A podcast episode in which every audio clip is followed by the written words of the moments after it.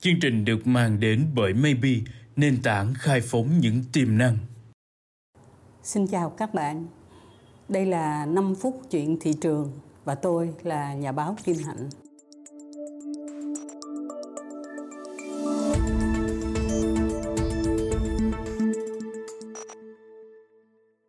Câu chuyện của chúng ta hôm nay về một cái báo cáo rất mới được công bố trên tờ The Journal of Effective of Disorders do hai nhóm nghiên cứu của trường Tsinghua University Đại học Thanh Hoa và Central of University of Finance of Economics trường Đại học Trung tâm về Kinh tế và Tài chính của Bắc Kinh. Thông báo cho biết là người ta đã làm cái cuộc phỏng vấn với lại 5.291 sinh viên và thanh niên ở Bắc Kinh về một cơn sốt đang diễn ra ở đây đó là cơn sốt về trà sữa. Ở Việt Nam thì chúng ta cũng biết là các bạn trẻ cũng chiều chiều đi học xong rồi cái là tụ tập ở một chỗ nào đó và uống trà sữa và luận chuyện đời. Nhưng mà ở Trung Quốc á, thì nó đã trở thành một cái hiện tượng xã hội rất là đáng để phải khảo sát. Trên cơ sở là cái tính phổ biến ngày càng tăng đối với lại cái việc uống trà sữa của các bạn trẻ. Thường thường, các bạn trẻ ở bắc kinh độ chừng một ngày hay tối đa là hai ngày thì họ uống trà sữa một lần.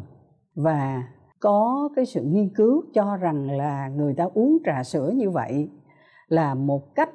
một cái cơ chế đối phó và điều chỉnh cảm xúc. Riết rồi, một cái thói quen nó đeo đuổi dai dẳng khiến người ta phải thường xuyên nghĩ tới mình nên dừng hay mình nên tiếp tục, mình nó uống nữa hay là mình thôi.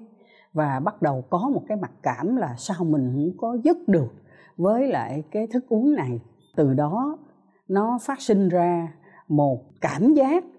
xin lỗi, các nhà nghiên cứu người ta dùng cái từ là cảm giác tội lỗi vì lệ thuộc vào một cái loại thức uống mà cũng không phải là rẻ tiền và các nhà nghiên cứu còn nói thêm, tuổi trẻ thì thường là có một cái cảm giác là mình không hài lòng chuyện gì đó. Thì cơ chế đối phó và điều chỉnh cảm xúc bởi trà sữa, nó dẫn người ta tới một cái cảm giác là cô đơn, là buồn chán. Nếu mà không nói một cách võ đoán, đó là bắt đầu của cái bệnh trầm cảm họ dùng một cái mức đo, một cái thang đo mà được khoa học chấp nhận. Và họ đo về tần suất, về sự lệ thuộc,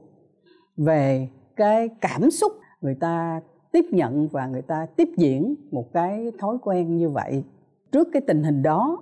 thì có nhiều nhà giáo dục cho rằng là đã đến lúc cần thiết phải áp dụng một số những cái cơ chế để tránh cái tình trạng là cái bệnh nghiện trà sữa, giống như là bệnh nghiện mạng xã hội hiện nay ở một số nước châu Á, hoặc là kể cả là sử dụng từ nhẹ cho đến nặng. Những cái biện pháp mà có thể ngăn chặn cái sự nghiện của cái cơn sốt mà trà sữa này là gồm có, thứ nhất